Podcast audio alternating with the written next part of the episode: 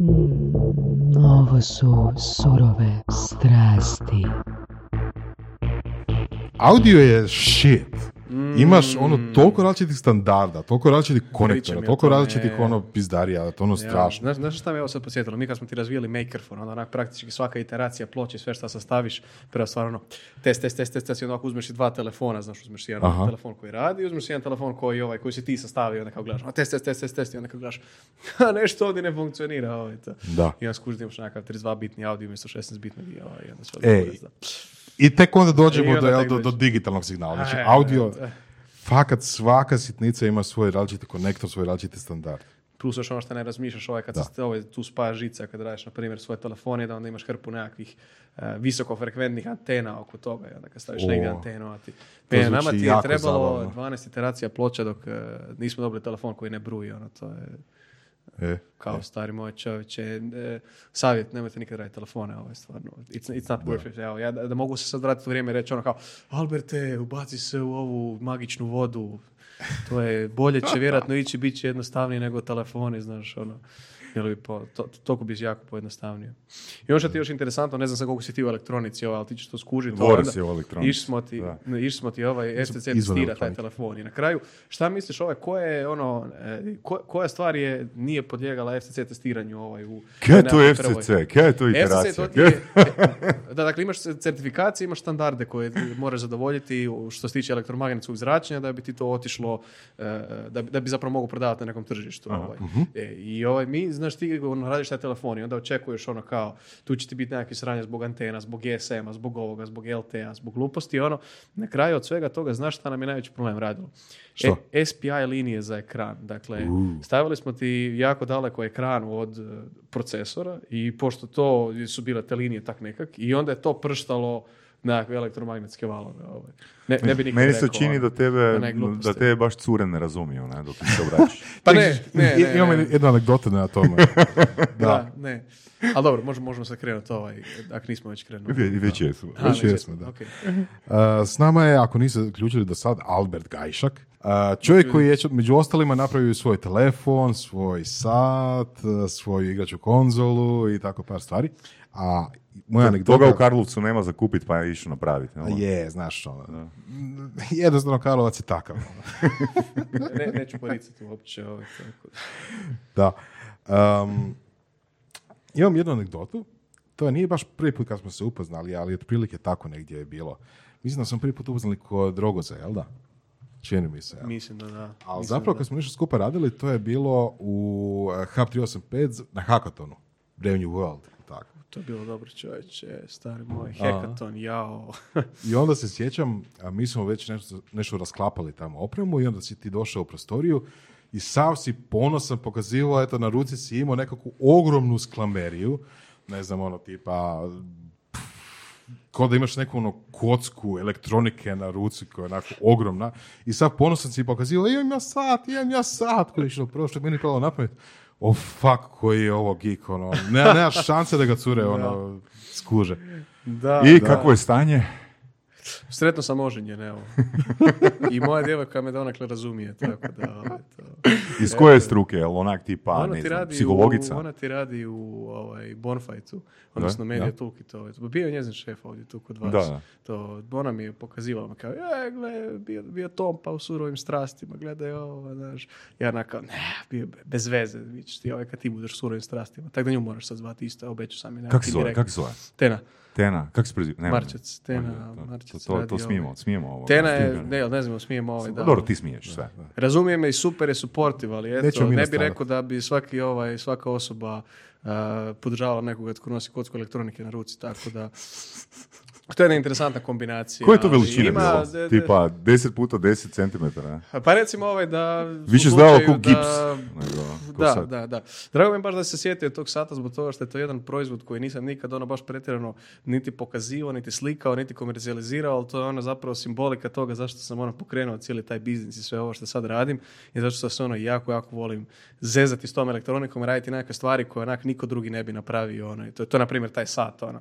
To je bio nekakav sat koji je apsolutno ono, pa recimo da ne bi uopće trebao postojati. Dakle, taj sat, ne znam je se sjećaš šta je on sve mogu, ali njegov glavni feature je bio da ti pokazuje vrijeme u heksadecimalnom i u binarnom i u različitim tim nekakvim Wow. kužiš. I ti onda naučiš na pamet gledat brojeve u heksadecimalnom praktički. Gled- Gledaš u Ako već matricu. nisi. Ako već nisi, ako si jedan od tih ovaj... uh, Čudnih ljudi koji to uh, nisu. jel? čudnih ljudi koji ne znaju brojati u heksadecimalnom glavi, onda naučiš ovaj to. I da, taj, taj sat je bio hit. Ovaj. Da, da, Ivan i ja smo se upoznali na hekatonu, mislim da je to bilo 2016. ili Tako, nešto. Znači, izgubio si, je izgubio si od dvoraca na hekatonu. Ne, Ne, bili smo istom isti timu. A bili ste isti Stavili smo tim, kantu za smeće sa 4 GB rama, da, to, e, bilo je cool. super. Ajme što je to bilo dobro, barem to možemo ponoviti opet. E. To je bilo pre cool. E. I tad još nisam Mislim, imao... kak može kanta nisam za smeće biti cool? Koliko god je ona pametna, kako može kanta za 4 smeće? Od koga uopće ta ideja? Pa četiri, E, pa gledaj, kome je kanta ti za ne smeće cool? pa nije bitan konačni proizvod, bitno je to putovanje koje smo mi prošli. Mi smo tamo. Dosudce, ne znam koliko, valjda 24 sata, ali nešto smo sjedili ovaj i i uh, slagali nekakve gluposti ovaj, zajedno Dobro, s ekipom. mislim, koji je i- feature ono kanti za smeće? Putovanje. Kad se, Osim tih Znači, kaj ne moraš iznositi to smeće, pa onda nema putovanja. Pa, Cool je. Cool je, da, recimo Vama, najbitniji vama je cool.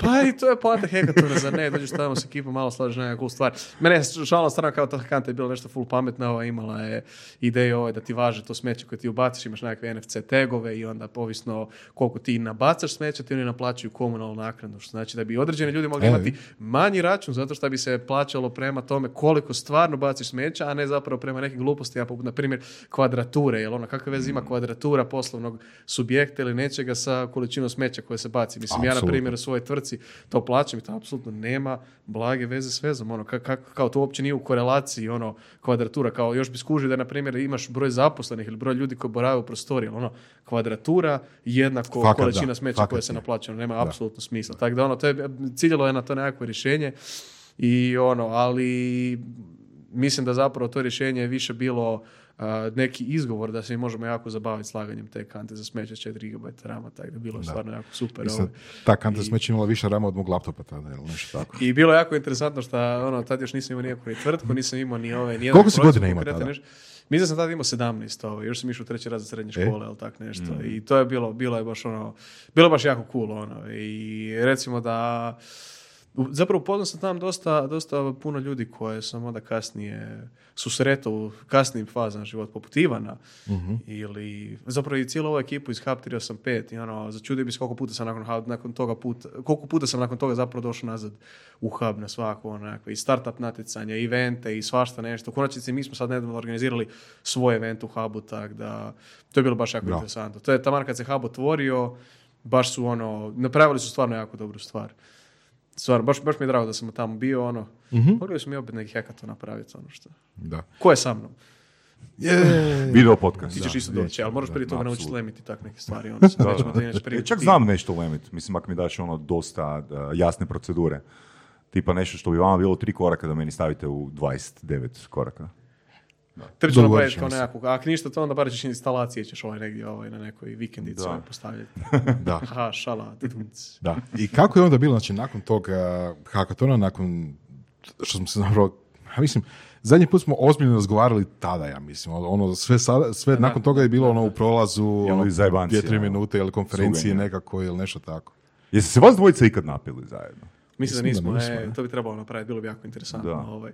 To da vidiš mene pod alkoholom, jao, čovječe, šta puno pričam, me, nije normalno. Znači uočljiviji si nego onaj sat koji si A nisam agresivan, ovaj, do duše, nisam, nisam agresivan. Neki ljudi postanu agresivni. Ne, ne znam se Ivana, ovaj, to, nadam se da, da me ne bi istukao ovaj, nakon šta ovaj, se popije dvije pive, ali meni je to dosta, ja No, pije više manje, ali ima druge Ovo, stvari. al- da. ali da, praktički ono, tad, sad, sad smo zapravo zadnji put ovo nešto ozbiljno pričali, ono, nakon toga sam sam Ivana vidio negdje u prolazu i svašta nešto, ali ono, hrpa stvari se godilo od tog hekatona, to je bilo tamo 2016. i ono, kao što sam rekao, još tad sam Da. bio u srednjoj školi, sada sam na neki način ono, direktor, menadžer, imam tvrtku sa 12 zaposlenih, Da, da. ovaj, Da, proizvoda, cijeli dan gledam neke Excelice, ono, koristim nazive poput cash flow, porezna olakšica. To si išao na tečaj engleskog, a, ovoga, cash flow i to.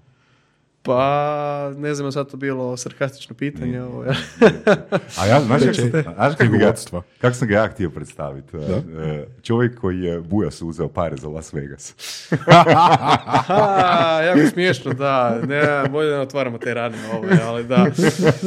Da, da, zapravo da. Iskreno nisam mi nikad tako titulirali. Ovo je obično nekako defaultni ovaj naziv i defaultni atributi koji uvijek stave uz mene kada me stave bilo koje medije ili bilo šta ti bude Adi Karlovački, jel to su dvije najbitnije stvari. I onda treća stvar je genijalac, zato što je to jedina stvar koju zapravo ljudi ovaj, jednodimenzionalno mogu uz mene vezati. Da sam ja onako. veliki genijalac zato što sam ovaj uspio komercijalizirati proizvode, a zapravo ne znaju da sam samo vrlo, vrlo uporan, ali eto, sva, sve što napraviš u Karlovcu, oni to protumače da si genijalac. I to što sam iz Karlovca je vrlo bitno. Tako da sviđa mi se da ovo to- zamijenimo te bitan, ti-? Karlovac isto jako E. bitan tu, da. Tako da sviđa mi se onaj da zamijenimo te titule sa čovjek koji je Bujasu uzeo Las Vegas. Bez obzira na to što je on kasnije i otišao u Las Vegas u svojem trošku i tamo smo se družili. Ovo je to, ali da, Ali i mi dalje se, mu je sviđa to, mi se dalje mu ta- je to, i dalje mu je to Nema rana i- ni- Ma to nije. Mislim, neće on to verbalizirati, ali znam, ali gledamo ga i vidimo. On je meni rekao, vidimo. slušaj Alberte, kao nemoj se ti ništa ljuditi, ali ja sam temperamentan dalmatinac, ovaj, nije to ništa osobno, jednostavno ja sam vrlo kompetentan čovjek. I to je okej, ja to poštujem, ovaj, to je cool. A i kompetitivan isto. I je, kompetitivno stvarno je, mogu ti reći, ovaj, dosta, dosta, ovaj. I onda je Bujas ovoga na crno jaje a, izbacio let do Las Vegasa u pol cijene, jedan hotel u Las Vegasu u pol cijene, Da, sam da, da, si da, smanji troškove. Da, da. Cool. O. A, kako je to bilo? Mislim, šta je, mislim, u ono vrijeme se radio i počeo se raditi Maker Duina, odnosno svoju verziju. Kada, 2016. je to bilo? Da, Nakon da. Hackathona. Je, Hackathon, je, hackathon. bilo je već neke tamo varijante su Svoju bile. verziju da. igračkom Čak i zove, mislim jel? da na, na hekatu nešto jesam imao Je, pokazivao si, pokazivao da, si, Da, da, da, bilo je nešto, da. Pa da, joj, sve kad se ono, baš, baš me jako ovaj, nostalgija me dere kad ovaj razmišljam o ovakvim stvarima, ono, znaš, svaki dan radiš te nekako ono taskove, radiš, radiš ono 24-7, kak bi rekli, ovaj, i nikad se zapravo ne vratiš nazad i ne razmišljaš kao ono di si bio prije 4-5 godina, ono i tak nešto. Na tom hekatonu 2016. još je to bilo skroz drugačije. Nismo uopće razmišljali o tome da bi to moglo biti nekakva tvrtka, da bi to moglo biti neki proizvod. Radilo ti se o tome da je to isključivo bilo nešto što sam ja slagao, zato što sam stvarno jako volio to raditi. Koji taj sat o kojem se priča, ovaj, ne znam, možda bismo trebali negdje ubaciti neku sliku toga, stvarno. Mislim Može. da ga imam još negdje, ono, mislim, mislim da ga mogu iskopati ovaj, od negdje, ali Maker Buina je bila slična stvar. Dakle, igrač konzola koju sam ja složio doma, jer sam se jako volio zezati s tim elektronikom.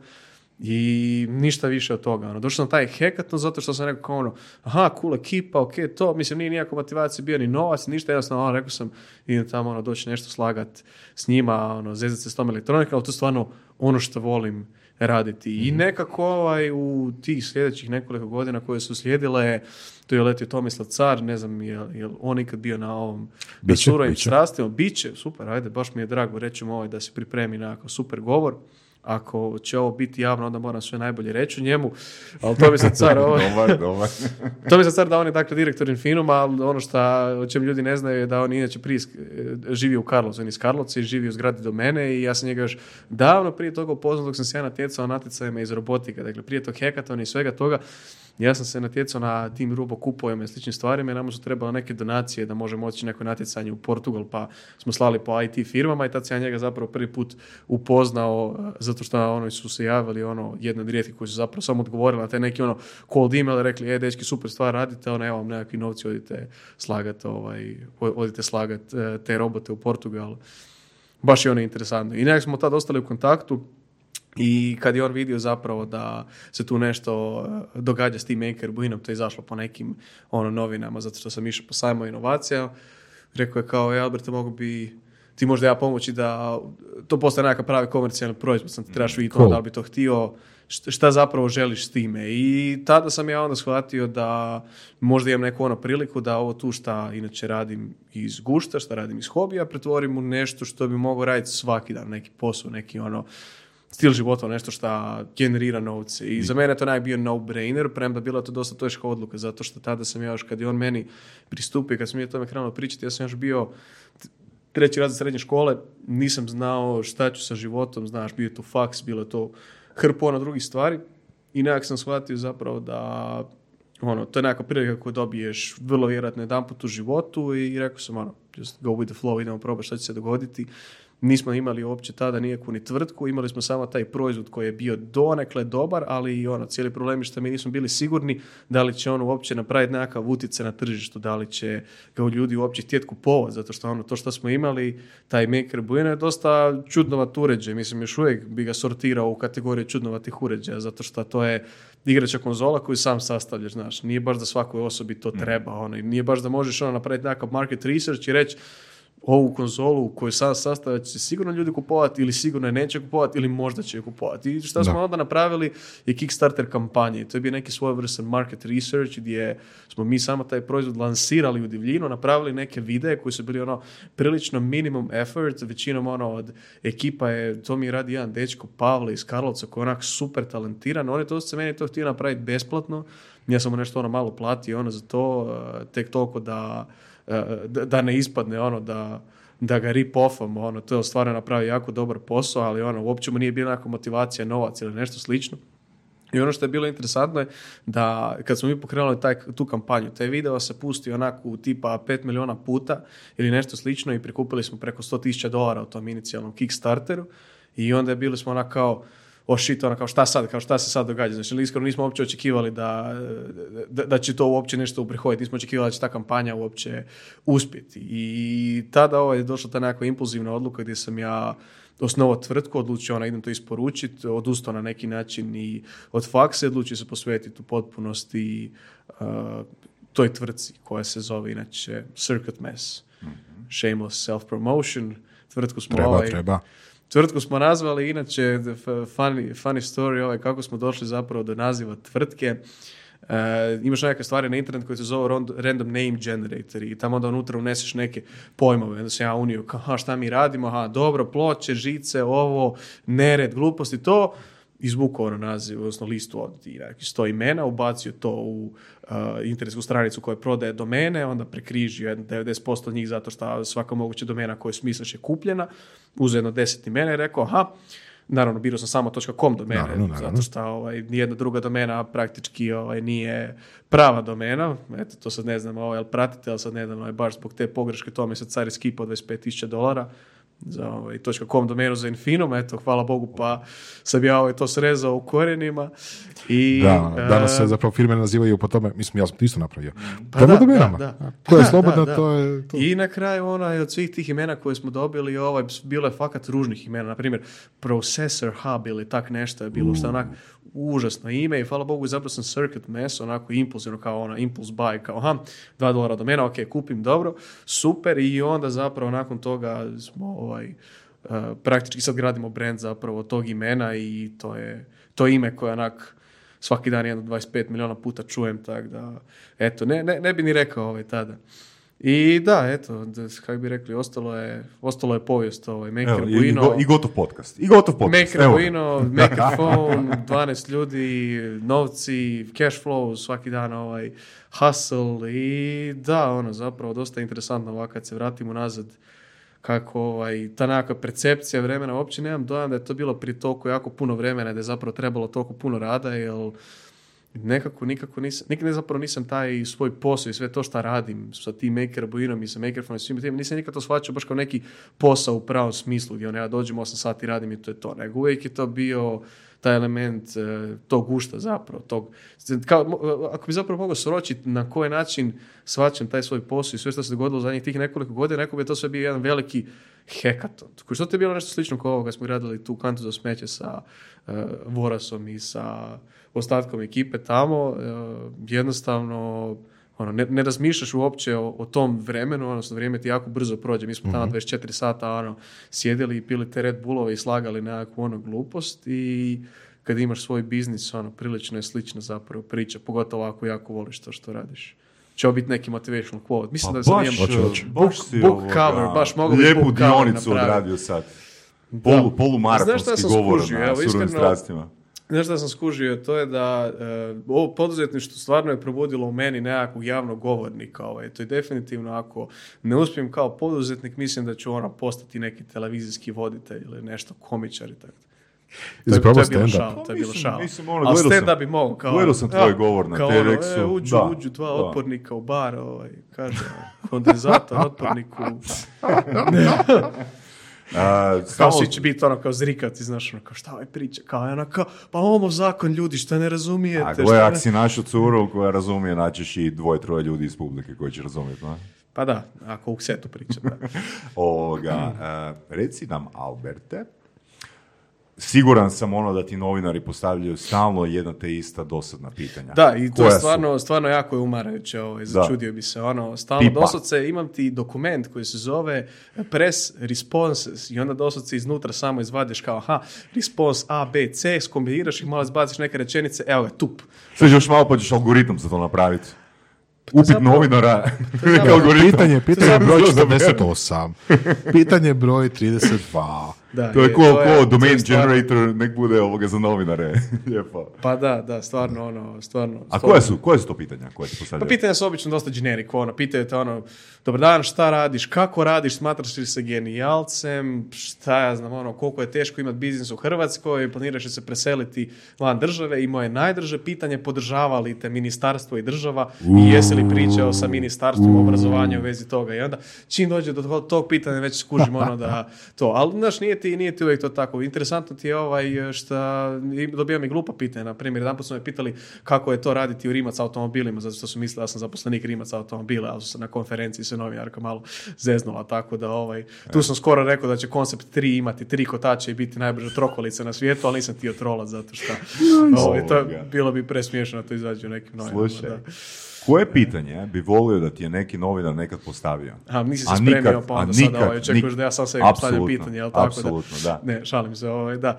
Koje pitanje? Pa evo, dosta dobro pitanje, ali htio bi da me se ono, možda... od iz nepripreme dolazi dobro pitanje. Da, htio bi da me se možda pita općenito neko ono, znaš, metafizičko pitanje tipa isplati li se poduzetništvo i ono da se možeš vratiti nazad u vrijeme, da li bi opet napravio ovo što si sad napravio? Odlično Pa pitanje. ti si se pripremao pitanje. slušajući surove strasti. Da.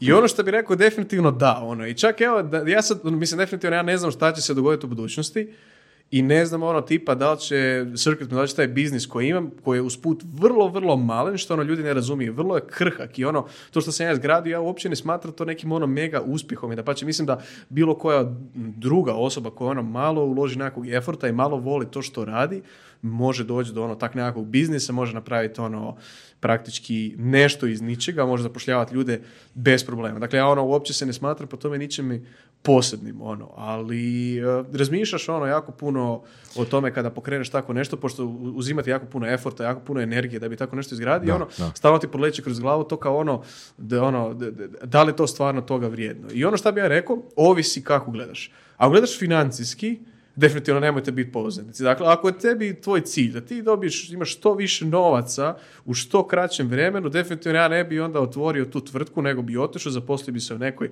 drugoj firmi. Ako želim kratkoročno novce, imao bi neku ovaj, uh, plaću koja je onako barem tri puta veća od ovoga što trenutno sada imam i radio bi neki posao koji ne, izis- ne iziskuje jedno 14 sati dnevno grindanja ispred računala i znaš, jednostavno prema svim tim pokazateljima i prema tom uloženom vremenu i ono, a ja sam stvarno jako puno vremena moraš uložiti da pokreneš tu tvrtku. Dakle, ja pričam sad o tome da ono, praktički to je cijeli tvoj lifestyle. Znači, ja sam maker Buino koji je proizvod koji mi prodajemo. Znači, ljudi mi kažu kao, "A to ti je super, ti imaš taj proizvod, ti si ga lansirao na Kickstarteru i nisi imao nikakve troškove za razvoj tog proizvoda. Ja njima kažem Da, kao, da, da, kao da, ono, ti, ti ne znaš o čemu pričaš, dakle, dakle, ti, taj proizvod, ja sam njega razvijao, ja sam toliko vremena uložio, samo nikad, ko što sam rekao, nisam shvaćao to kao nekakav posao, kao nešto. I jednostavno, uh, ne Jel kao nešto tome posao da- ili kao nešto što je moguće prodati, odnosno nešto što je profitabilno?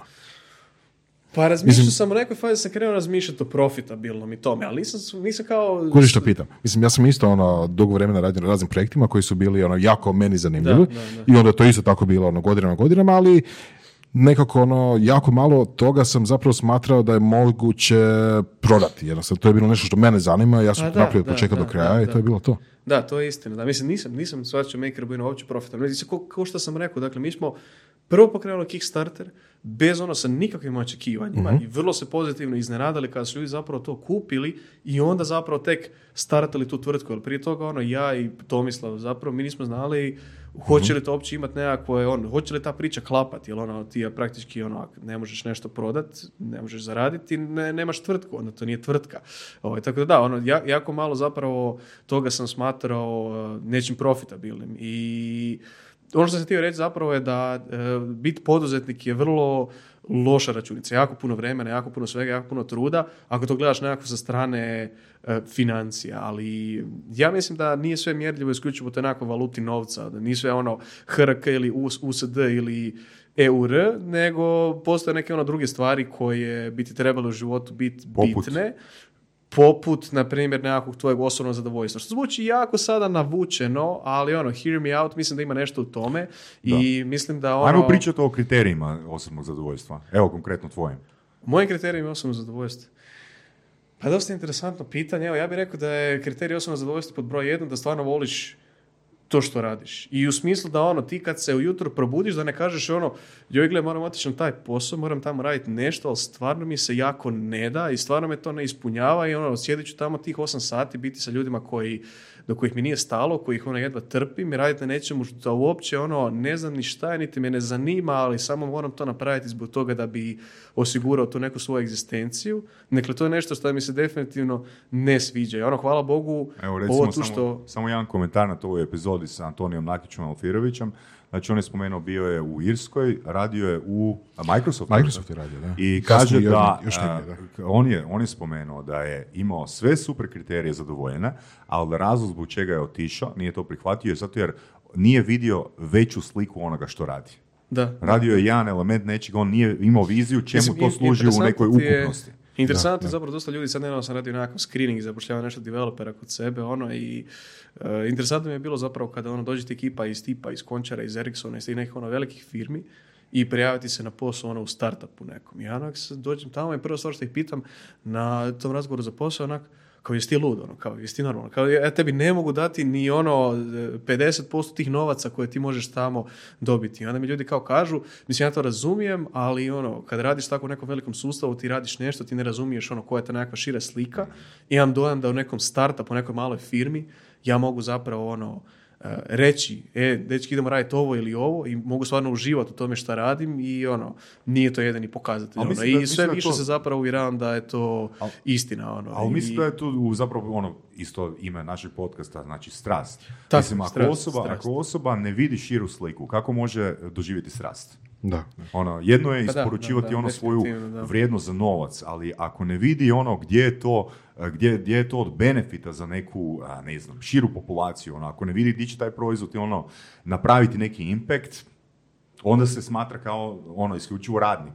A poanta strasti je u tome da osim toga što radiš, vidiš i doprinos koji daješ. Jel tako? Da, ili barem nekakvu kontrolu imaš na time, Da, veću nego da. prije. Da, da, tako. Tako da ono Jer što, u- šta, u, šta tvom sam... primjeru, u tvom primjeru, znači tvoji zaposlenici sudjeluju u generiranju ideja, jel tako? Tako je, tako je, da. Viziji. Tako je. I, I to je ono vrlo bitno zapravo kad imaš zaposlenika, kad ono prestaneš ti biti čovjek tvrtka, kada imaš ono ekipu, vrlo bitno zapravo da oni vide tu tvoju viziju i moraš zapravo, začudi bi se koliko ljudi moraš ono zaposliti, otpustiti ili ne zaposliti uopće i ono nekakvom screeningu s njima popričati i onda shvatiti jednostavno da ono neka osoba ako ne vidi viziju te tvoje tvrtke, ona neće za tebe raditi. Ili jednostavno kad si ti nekakav startup, ti nemaš uopće nikakve, ti, ti nemaš jednostavno nešto s čime bi ti privukao neku osobu iz neke veće tvrtke. Dakle, jednostavno raditi u startupu je prema svim pokazateljima loše. Jedino što je zapravo dobro u tome što imaš tu nekakvu viziju, što imaš ekipu koja je motivirana, što možeš on raditi na nekom projektu koja je tvoja, to je passion, koja je zapravo tvoja strast. I ono, to je nešto zbog čega ono ljudi rade u tim startupima i zbog čega zapravo startupi postoje. Ono, mislim da je to stvarno jako pozitivno. I ono što sam zapravo krenuo, krenuo pričati ovaj, je da ono, generalno bit poduzetnik je dosta loše ako gledaš ono financijski, ako izuzmeš taj element ono strasti i toga šta zapravo radiš. Ali kada to ubaciš unutra, mislim da je to zapravo vrlo, vrlo vrijedno. Ne kažem da bi svaka osoba to trebala raditi i da bi svaka trebala osoba biti poduzetnik i da bi svaka osoba te uopće mogla prepoznati to zbog toga što to stvarno ovisi od osobe do osobe i stvarno ovisi o tome što ti želiš u životu, ali za mene to je jedan jako ključan faktor. I ja mogu reći zapravo da nakon što sam sada iskusio sve ovo tu, jednostavno mislim da nema tu nazad. Dakle, ja se uopće više ne vidim da bi ja ikada u životu mogao raditi za nekoga u nekoj velikoj korporaciji, pogotovo biti nekakav kotačić gdje ti ono dođeš na posao i kažeš ti ono radiš na nekakvom front-endu za neku aplikaciju za banku i to je to i To se jednostavno kaže nemaš... unemployable. Da, recimo da, unemployable. Da. Jednostavno, mislim da čak i ako mi propadne, ako, ako propadne sve ovo što sad radim s Rkatmes, ono, d- zapravo cijeli build-up je bio do ovog tu zaključka da, da, na primjer, cijela ova tvrtka sad propadne, meni uopće ne je bilo žao što sam ja to napravio. Zbog toga što jednostavno to nekako iskustvo i to što sam e, proživio, to je mene toliko izgradilo kao osobu na toliko razina što ni jedan zapravo e, poslodavac, ni jedno radno mjesto, ni jedan fakultet, ni jedan kurs Možemo, meni ne bi to mogao... konkretno, što te točno izgradilo kao osobu i u kakvu osobu, kakva si osoba bio prije? Pa Koje re- konkretno kvalitete si a, Dosta, dosta, dobro, dosta dobro pitanje, ovaj, da. Ehm, pa je- kao prvo rekao bi em, emocionalna inteligencija. Što bi značilo? Što bi značilo da jednostavno kada ti radiš nekakav biznis, ti zapravo ne razumiješ koliko je biznis emocionalan. Znači ljudi kažu ono biznis, tu nema emocije. Suprotno, totalno suprotno. Ti u biznisu trebaš imati jako puno emocije, jako puno empatije, jako puno trebaš imati razumijevanja za druge ljude i trebaš u konačnici stavljati uvijek druge ispred sebe, pogotovo kad pričamo o zaposlenicima, a i također o poslovnim partnerima, o svemu. I jednostavno, skužio sam da prije nego što sam pokrenuo taj biznis, uopće na neki način nisam toliko mario na to kako se drugi ljudi osjećaju, znaš. I onda jednostavno, uh, nekako s vremenom, to na primjer mi uh, Tomislav ovaj, koji je tu ušao kao nekakav suvlasnik, su investitor, ali zapravo najviše mentor, koji, me, koji zapravo od mene izgradio tog nekakvog ono, poduzetnika ili ako ćemo to nečim tuđim reći ja, biznismena, uvijek mi naglašava to da je vrlo bitno i da mi uvijek e, zapravo od početka fali ta komponenta empatije prema ljudima i na to je nešto ono na čemu jako, jako puno sam zapravo trebao raditi. Jer ti ono uopće dok ne pokreneš svoj biznis ne shvatiš koliko je bitno razmišljati svakodnevno o tome kako se drugi ljudi koji si ti, s kojima si okružen zapravo osjećaju i šta možeš po tom pitanju napraviti. Tako da ono, to je nešto što vrlo brzo naučiš zbog toga što jednostavno Jer moraš. ako jer moraš, zbog toga što jednostavno ako si uh, jerk face koji znaš samo razmišlja o sebi, zapošljava ljude i samo od njih očekuje, a ništa im ne daje i uopće te nije briga o tome kako se ti ljudi osjećaju, uh, nećeš imati s kime raditi, vrlo, Osim- vrlo brzo. Osim emocionalne inteligencije, što još? Osim emocionalne inteligencije, tu definitivno dođe taj nekakvo pa, cijenjenje zapravo vremena i organizacije i svega to. Jer jednostavno kada radiš taj biznis, ti zapravo vrlo brzo shvatiš da je vrijeme taj jedini resurs kojeg ono, ne možeš povisiti, ne možeš ga imati više. Ono, I zapravo shvatiš koliko je a, bitno donositi neke odluke koje će biti efikasne i koje će biti a, a, koji će biti ono, taj, taj isti trenutak. Zapravo, e, po- počneš on razmišljati kao neki vojni general, ja bi to rekao. Ono, imaš, Jel to je znači dosta reći dobra ne? analogija. Jel znači reći ne? Definitivno, i trebaš ono u, Jesi u znao biznisu. prije pet godina? Baš i ne, ne, ne bi rekao. Ono. Ne, ne bi rekao, e, da, nekako kroz biznis vrlo brzo se naučiš reći Ajde neki ne primjer. Da, da. Ajde, pokušaj. Pa gledaj, prije nego što sam pokrenuo cijeli taj biznis, ja sam jako volio, mislim i sada volim jako se družiti s ljudima i pričati s ljudima, ali um, s vremenom kada zapravo postaneš malo poznati, kada malo ti se taj biznis razvije, e, počnu da stalno ekipe vući za rukave. Pogotovo ako dobiš nekakav medijski exposure. Mi, na primjer, smo po tim medijima i ovdje u Hrvatskoj, pošto mediji baš nemaju u Hrvatskoj općenito o nečemu pričati, onda nas, od nas malo pretvaraju neku senzaciju i uvijek pišu o meni kao da sam nekakav e, dječak genijalac ovaj koji e, će napraviti leteće aute i tak nešto. Za mene se konstantno su počeli lijepiti ljudi koji imaju ideje vrijedne milijune dolara. I vrlo brzo ti onda počinješ ovaj shvaćati da ako dođeš i poslušaš bilo koju tu ideju zbog toga što se sramiš ljudima reći ne, nemam vremena za tebe, tvoja ideja mi se ne čini pretjerano dobrom, ti, ti- jednostavno, ja, ja mogu cijeli dan i svaki dan pričati sa ekipom. Da. To, ono, to I onda ljudi primjeri, kažu, dakle, gledaj Alberta, novac ga je pokvario, uspjeh ga je pokvario. i to je tako, i to je tako, da, ali stvarno to ti ljudi tako percipiraju, kao, ha, gledaj, on se sada umislio. Ono, ljudi jednostavno, e, ti zapravo kad, kad pokreneš taj nekakav biznis, kad dobiš nekakav medijski exposure, ti shvatiš koliko zapravo ljudi ne cijene tuđe vrijeme općenito. Koliko ljudi zapravo misle kao, ono, pa gledaj, ja ću ti uzeti samo sat vremena. Znači, ja, ti bi se začudio koliko ja dobijem e-mailova, Bok Albert, jel mogu ja doći kod tebe, predstaviti svoju ideju, trebat trajaće samo sat vremena. Ja sam onak kao, gledaj, stari moj, nisi mi rekao šta radiš, nisi mi rekao tko si, nisi mi rekao uopće ništa općenito o cijeloj priči i još tražiš sat vremena, što je onako prilična količina vremena kužiš ono.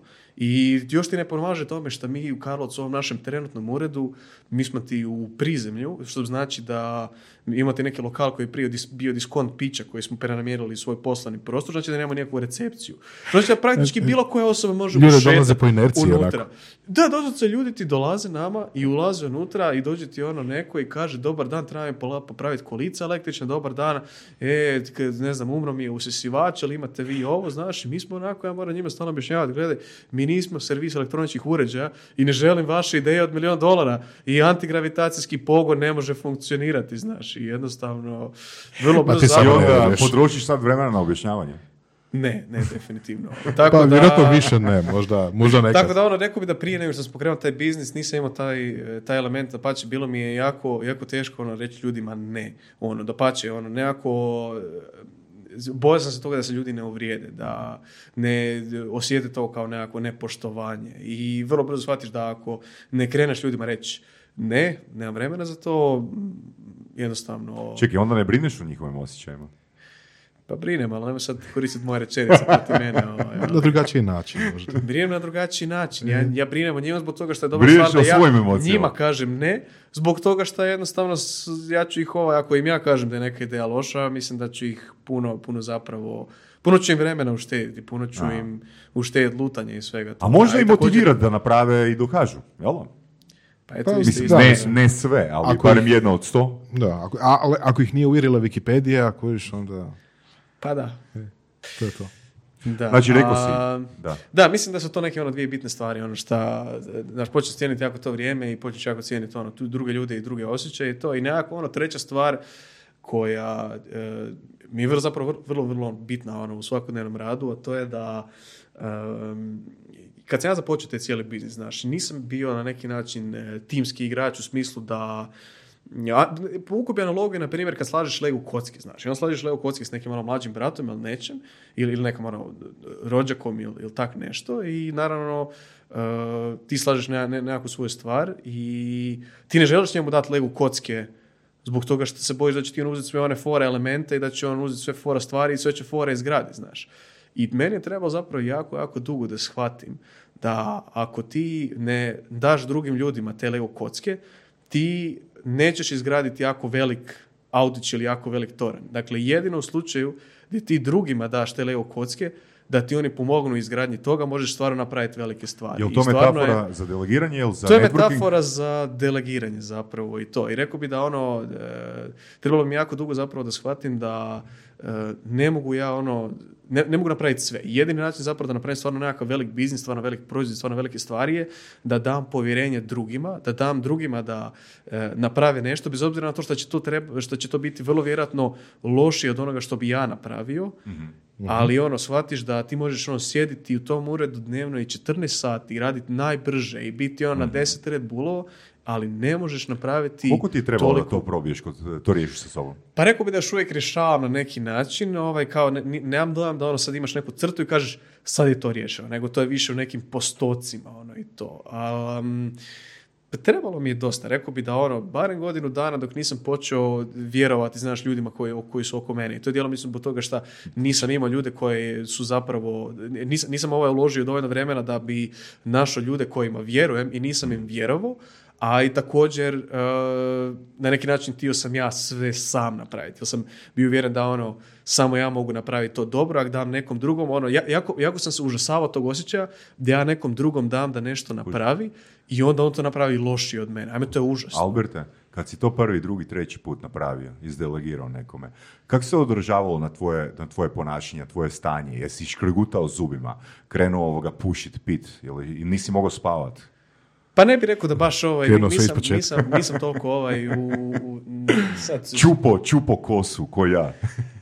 Nis, nisam toliko, ne, ne, ne znam, ne, ne bih rekao, nisam toliko ovaj impulzivan, impulzivan lik i mislim da od samog početka i prije i poslije ovaj biznisa, ono, taj nekakav coolness i to ono da možeš na e, e, nekakav miran način i da ono ne eksplodiraš ono kad se dogodi nešto loše u općenito bilo kojoj situaciji, a pogotovo u firmi, ono taj, e, taj skill ti je jako bitan, ono da ne reagiraš impulzivno. Tako da ono, ni- nisam, nisam ono čupao kosu i razbijao po firmi, tako to definitivno nije ugodan osjećaj jednostavno. Ono, trebaš nekako fundamentalno promijeniti svoje neka razmišljanja, trebaš e, se prilagoditi tome i e, to razmišljanje koje mi je najviše pomoglo zapravo u tome, u tom delegiranju, ali ono, ja ne bih rekao da je to samo delegiranje, to je jednostavno dijeljenje s drugima, kao ubacivanje drugih ljudi u ono što radiš, znaš. Fino je to reframe, a? Znaš, mi, znaš, delegiranje sam zvuči kao ono, ne znam, e, ja trebam ono, otići u trgovinu, kupiti nešto, kažeš, e, to će kupiti druga osoba. Ali mislim da ono što, ako želiš izgraditi jako velik biznis, ti nije samo da delegiraš ljudima stvari. Ti njima daješ povjerenje i ti zapravo e, pokušavaš e, njima dati ono dio odgovornosti kako bi oni tebi pomogli izgraditi nešto veće i bolje. To je ono puno više od delegiranja. Ne kažeš ti sam osobi napravi ovo, nego ti njoj daš da ona napravi to na svoj način. I definitivno nije, nije bio ugodan osjećaj na početku. Definitivno trebalo mi jako dugo da se prilagodim i onda u jednoj fazi ono što me najviše zapravo promijenilo, što me nagnalo da da počnem drugačije razmišljati je, broj jedan, shvatio sam da neke stvari, ako ne napravi netko drugi, neću ja nikada napraviti, a druga vrlo bitna stvar je, shvatio sam da u nekim stvarima čak ja nisam najbolja osoba za to napraviti. Poput? Poput stvari do kojih mi nije stalo. Dakle, ja, na primjer, jako volim razvijati uređaje, volim hodati po konferencijama, volim pričati s ljudima, volim predstavljati te proizvode, ali sve ovo ostalo, a ima milijun stvari od kojih se biznis sastoji, do toga mi nekako nije stalo i nekako dok to radimo osjećam se ko ono na početku što smo rekli, ko netko ko ne voli dolaziti na posao. I onda zapravo shvatiš da jedini način da izgradiš nešto vrlo veliko je da nađeš ljude koji komplementiraju tome, koji imaju te neke interese, skill setove koji su drugačiji od tebe i da je zapravo to super zbog toga što onda će možda ta osoba napraviti to na drugačiji način, ali to što je ona napravila na drugačiji način od toga što bi ti napravio nije nužno loše, nego je to zapravo Ok, dobro da. i originalno. Ovo kad kažeš da recimo biznis i takve stvari, ono, da ti nisu baš ono, prvi izbor, da li to ide prema tome da bi radije htio imati nekog menadžera koji bi onda vodio, na primjer, biznis, a bi ti bi radio možda samo, ne znam, tehničke stvari ili tako nešto, ili se varam? Pa to su dobro pitanje. Ovaj. Em, recimo da je negdje na pola, na pola puta Office Kao- menadžera. I, i yes i no, i yes i no. Ono, rekao, rekao bi tako nekako. Ono. Skurio sam zapravo da, e, mislim, kad kažeš menadžer, ono, postoji jako puno različitih vrsti Naravno. menadžera. Nema, nemaš ono samo, ne možeš ono očekivati da ćeš samo zaposliti jednu osobu i reći vodi tvrtku umjesto mene. To jednostavno tako ne funkcionira. Dakle, i, i- dakle, ja mislim da definitivno ono, ako, dakle, ja sam osoba koja je pokrenula, na primjer, taj svoj biznis i jedino ja mogu biti taj koji, ono, drajva ljude, drajva tu neku viziju koji Uh, sam malo, podriguje mi se ovaj, to, hoće to izrezati ili se podcast ne reže? Ne. Ništa, ništa ne režemo. Ali nije se čulo. Možeš ponoviti. Možeš ponoviti. Ne, ne. Pojačat ćemo.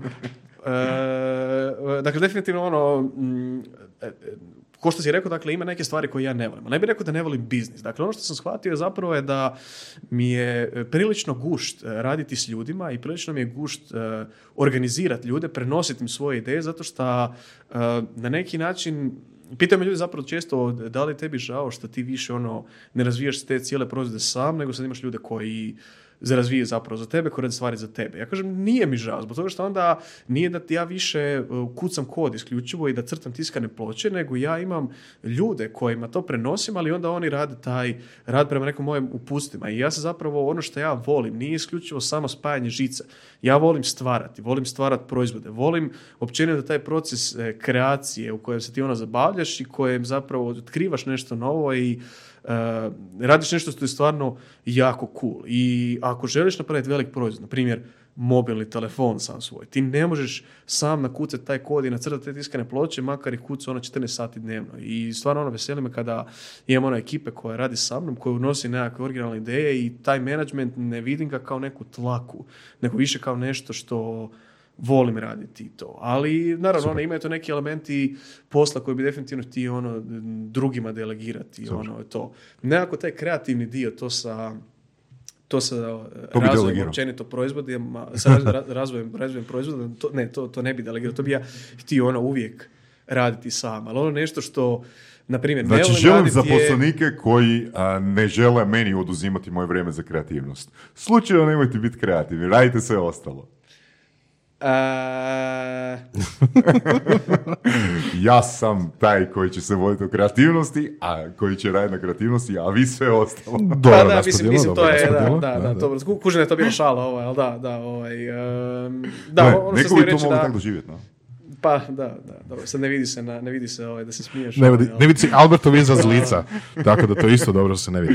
E, a, nešto drugo me još Da, sam, sam da dovršim. Dakle, ono, htio sam reći, dakle, da ovo što si pitao, dakle, da li, da li volim ono, biznis ili bih htio ono, nabaviti sam nekog menadžera, ono, mislim da ne možeš nabaviti nekog menadžera koji ti sam postaviš i radi sve. Pa mislim, to je ono, jasno, jel? U kreaciji, ali ono što, ono što bih htio, na primjer, možda ono, u nekoj fazi da drugima da rade ono što, na primjer, ne volim je, na primjer, šta ja znam, zatvaranje financija, održavanje cash Mhm. flowa, rađenje financijskih planova, pripremanja, ne znam, nekih ono izvješća i gluposti i svačeg nečeg. Ono, ja jako volim biti kreativan i onda te neke stvari gdje uh, mi se to ne dopusti i ono, vrlo često znam to napraviti loše. Ono, znam biti uh, handrast, kako bi rekao. Ne znam jeste ikad čuli za taj izraz. Pa, mislim ja jesam. ne. Jesam, To je jesam. ono što u biti eh, karakterizira kreativca, na? Pa na neki način zapravo... Ok, Za nas koji da. nismo čuli, Handrast. šta bi to bilo? A handrast je ono, Kad napraviš ajmo reći stvar- nisi picajzla. Aha. Ono, Kad napraviš nisi stvar pedantan. ofrlje. a Znaš šta Znaš. ofrlje? Kad nešto Ofrlje, napraviš? e, to. Ofrlje. A dobro, reci, prekinuo sam te, ovaj, ti se nešto... A, pa htio sam bio to, kako si onda, mislim, kad imaš već a, ljude koji rade, kojima delegiraš a, dobar dio posla, a, kako onda, recimo, se nosiš i ti i cijela ekipa i možda čisto onako, možda i filozofski sa, recimo, rokovima, sa pritiscima koji dolaze izvana, a, da se nešto napravi. Mislim, Kickstarter je bio, ali onda je trebalo isporučiti u nekom roku te sve stvari. A, ima sigurno i drugih primjera. Pa gledaj, imam nekakav, ja bih rekao da imamo love-hate relationship s tim rokovima općenito. Na jednu ruku, rokovi nisu dobri ako te pritišću, ako toga izgaraš. I ono, stvarno, u puno puta ovaj sam se, uh, u puno puta sam došao u, neki, u neku situaciju gdje, znaš, postoji neki rok i nije ugodan osjećaj, znaš, trebaš ostati negdje raditi do tri ujutro, trebaš, uh, stres je tebi, stres je drugima, znaš, jednostavno ako rokove, uh, zapravo postavio bi to ovako, rokovi su super ako ih znaš koristiti, to je vrlo moćno oružje, jer ono što sam shvatio, na primjer, um, na jednu ruku ja volim razvijati te proizvode, a na drugu ruku ja bi mogao neki proizvod razvijati cijeli svoj život, na primjer ovaj sa telefon koji smo radili, ja bi mogao njega razvijati ono do kraja života zbog toga što stalno nešto imaš na tom proizvodu za napraviti, za dodat. Ali ono što onda trebaš si postaviti neki rok. Jer inače nećeš ništa, ništa jednostavno napraviti, nikad lončat nećeš napraviti. Jednostavno svaki proizvod koji sam ja lončao, bila su do duše dva za sada, vrlo nije neki pretjerano količina proizvoda, ali svaki put u moje glavi taj proizvod nije bio spreman i nije bilo sve idealno kada se ja njega išao lončati. Ali sam shvatio da ako ja to ne napravim, neću ga nikad lončati. Jer jednostavno ne možeš dočekati da to sve bude mega, mega savršeno i mega kako si se ti posloži u glavi i trebaš ono reći, ok, sad je dosta, idemo napraviti te stvari, jer ono, ovaj proizvod nikad neće ići van. Tako da ono, rokovi, rekao bi da ih ono, volim ih, bitni su, integralni su dio bilo kojeg razvoja, ali ako ih postaviš nerealistično i ne radiš ništa po pitanju da se ti rokovi postignu ili da se pomaknu, dovoditi jako puno stresa i jako puno izgoriš od toga. A ja tu ti mogu reći ono da ono, u zadnjih tih nekoliko godina što meni taj biznis bilo jako puno all-nightera gdje ono, ti dođeš i do šesto jutro, ne znam, pakiraš s ekipom kutije ili razvijaš ne- nešto, neki bug ovaj cruncher zato što trebaš sutra isporučiti telefone i onda ne možeš dopustiti da dođu sa nekim tele, firmerom koji se krši i tak to. Tak da, ono, love-hate relationship, to bi tako ovaj sročio, da. A, što je bilo prije, mislim, vremenski, a, investicija ili Kickstarter? Pa ne znam sada, što se tiče investicije, ne znam kako, pri, pričaš od investicije od ovog, od Tomisla. Da, da, da, čisto, čisto me zanima je nešto drugo. Pa gledaj, dosta, dakle, pod broj jedan ja to ne smatram skroz investicijom. Mislim, smatram investicijom, ali ne isključivo u novčanom smislu. Ono, Tomislav je tu investirao svoje vrijeme zapravo najviše. Naravno, da. Ali da, prije, prije je došla zapravo ta investicija gdje je on meni dao nekakvu ovaj, količinu novca da uopće taj proizvod možemo Mhm. pretvoriti u nešto što je spremno za Kickstarter i onda je došla tek ta kampanja. I nekako ta investicija je bio taj okidač što se tiče i novčano, ali zapravo je da. više, čak ono, ni- nije to bila tak neka sumanuta količina novaca o kojoj se radilo, nego ono što je bilo najbitnije, e, bio tu Tomislav kao nekakav mentor, kao netko ko mi je Podrška. ono, podrška Da, koji da, zapravo da, da. ono prepoznao neku vrijednost u tom proizvodu i motivirao me da to lansiram. Nekako Jel, ono- jel na to sam ciljao zapravo, da nije bilo Tomislava, odnosno da nije bilo jel, e, toga što je prethodilo Kickstarteru, odnosno Mhm. e, da ti nije dao nekakav boost da taj proizvod bude u nekom stanju za Kickstarter, jel? Da li misliš da bi bilo uopće Kickstartera? Pa nisam siguran iskreno. Dosta, dosta ovaj e, filozofsko pitanje, ono, šta bi bilo da bi bilo, ali nisam siguran. Ono. Znaš, treba ti stvarno tako netko da... Jel, ono, ko što sam ti rekao, dakle, ja nisam znao da li taj proizvod ima nekakav, e, neku budućnost na tržištu. I u takvom trenutku ti ono dosta... Jednostavno treba ti taj nekakav klik gdje ti se ono odlučiš idem to napraviti. Samo jedan komentar. Znači, ti si se sam prijavio na hackathon kad si imao 16-17 godina, jel da? Čekaj, pričaš o onom našem hackathonu? Da, ili- pričamo o vašem hackathonu. Jel tako? Pa zvali sam smo Da, da, Mislim. Zvali. Hoću reći, pa bio si a, proaktivan. Znači, jesam, sam, da, si tra- mislim- sam si tražio prilike. Pa evo uvijek, nije, da, i nije s Tomislav, nije. Tomislav pokucao ovoga na vrata, ne- nego Da, da, naravno, ste naravno. bili u situaciji, jel tako? Pa je, znači, poanta je u tome da si ti izašao iz svojih krugova, jer ono što ja vjerujem, da nisi baš imao puno interesa kao ekipa iz osnovne i srednje škole, uh, čiji, di, čiji dio krugova si bio. da. Da pače, da recimo da ono od uvijek sam Znači, nekak izlazio znači iz ne, te ne da kažem, možda ne bi tražio bilo maker Da, da, fona da, ili da, da. maker buina, ali u tim krugovima, znači bi u tvoj potencijal, ono što si ti pričao, ono što si ti prezentirao, se e, cijenilo. Neko je prepoznao vrijednost toga. Da, da, Odnosno, da, ni to nije trebao da. biti Tomislav konkretno, a mogao je biti neko drugi. Naravno. Pa je, da, mislim, bitan, bitan je taj način razmišljanja. Ono što sam skužio, to sam inače već na ovaj par panela izjasnio i mislim da je dosta dobro razmišljanje je da kad ti zapravo kreneš nešto raditi, nije da će te ljudi odmoći, nego zapravo tek tad skužiš da te ljudi pomažu i da ti se prilike, re, kako bi rekli, sami od sebe otvaraju. Kužiš, nekako ono, ta nekakva sinergija ono dolazi i ti samo je do, dovoljno da iskažeš interes da bi nešto htio i nekako ono dođe ti rješenje samo od sebe. Ali Tako da, imaš onaj nešto tu- konkretno, recimo u epizodi s Tomislavom Tiporićem, baš smo dobili fantastičan primjer toga, znači nikad nemoj pitat daj mi svojih sat vremena, a, imam ideju, nego daj mi svoj, svoj sat vremena da vidiš što sam napravio.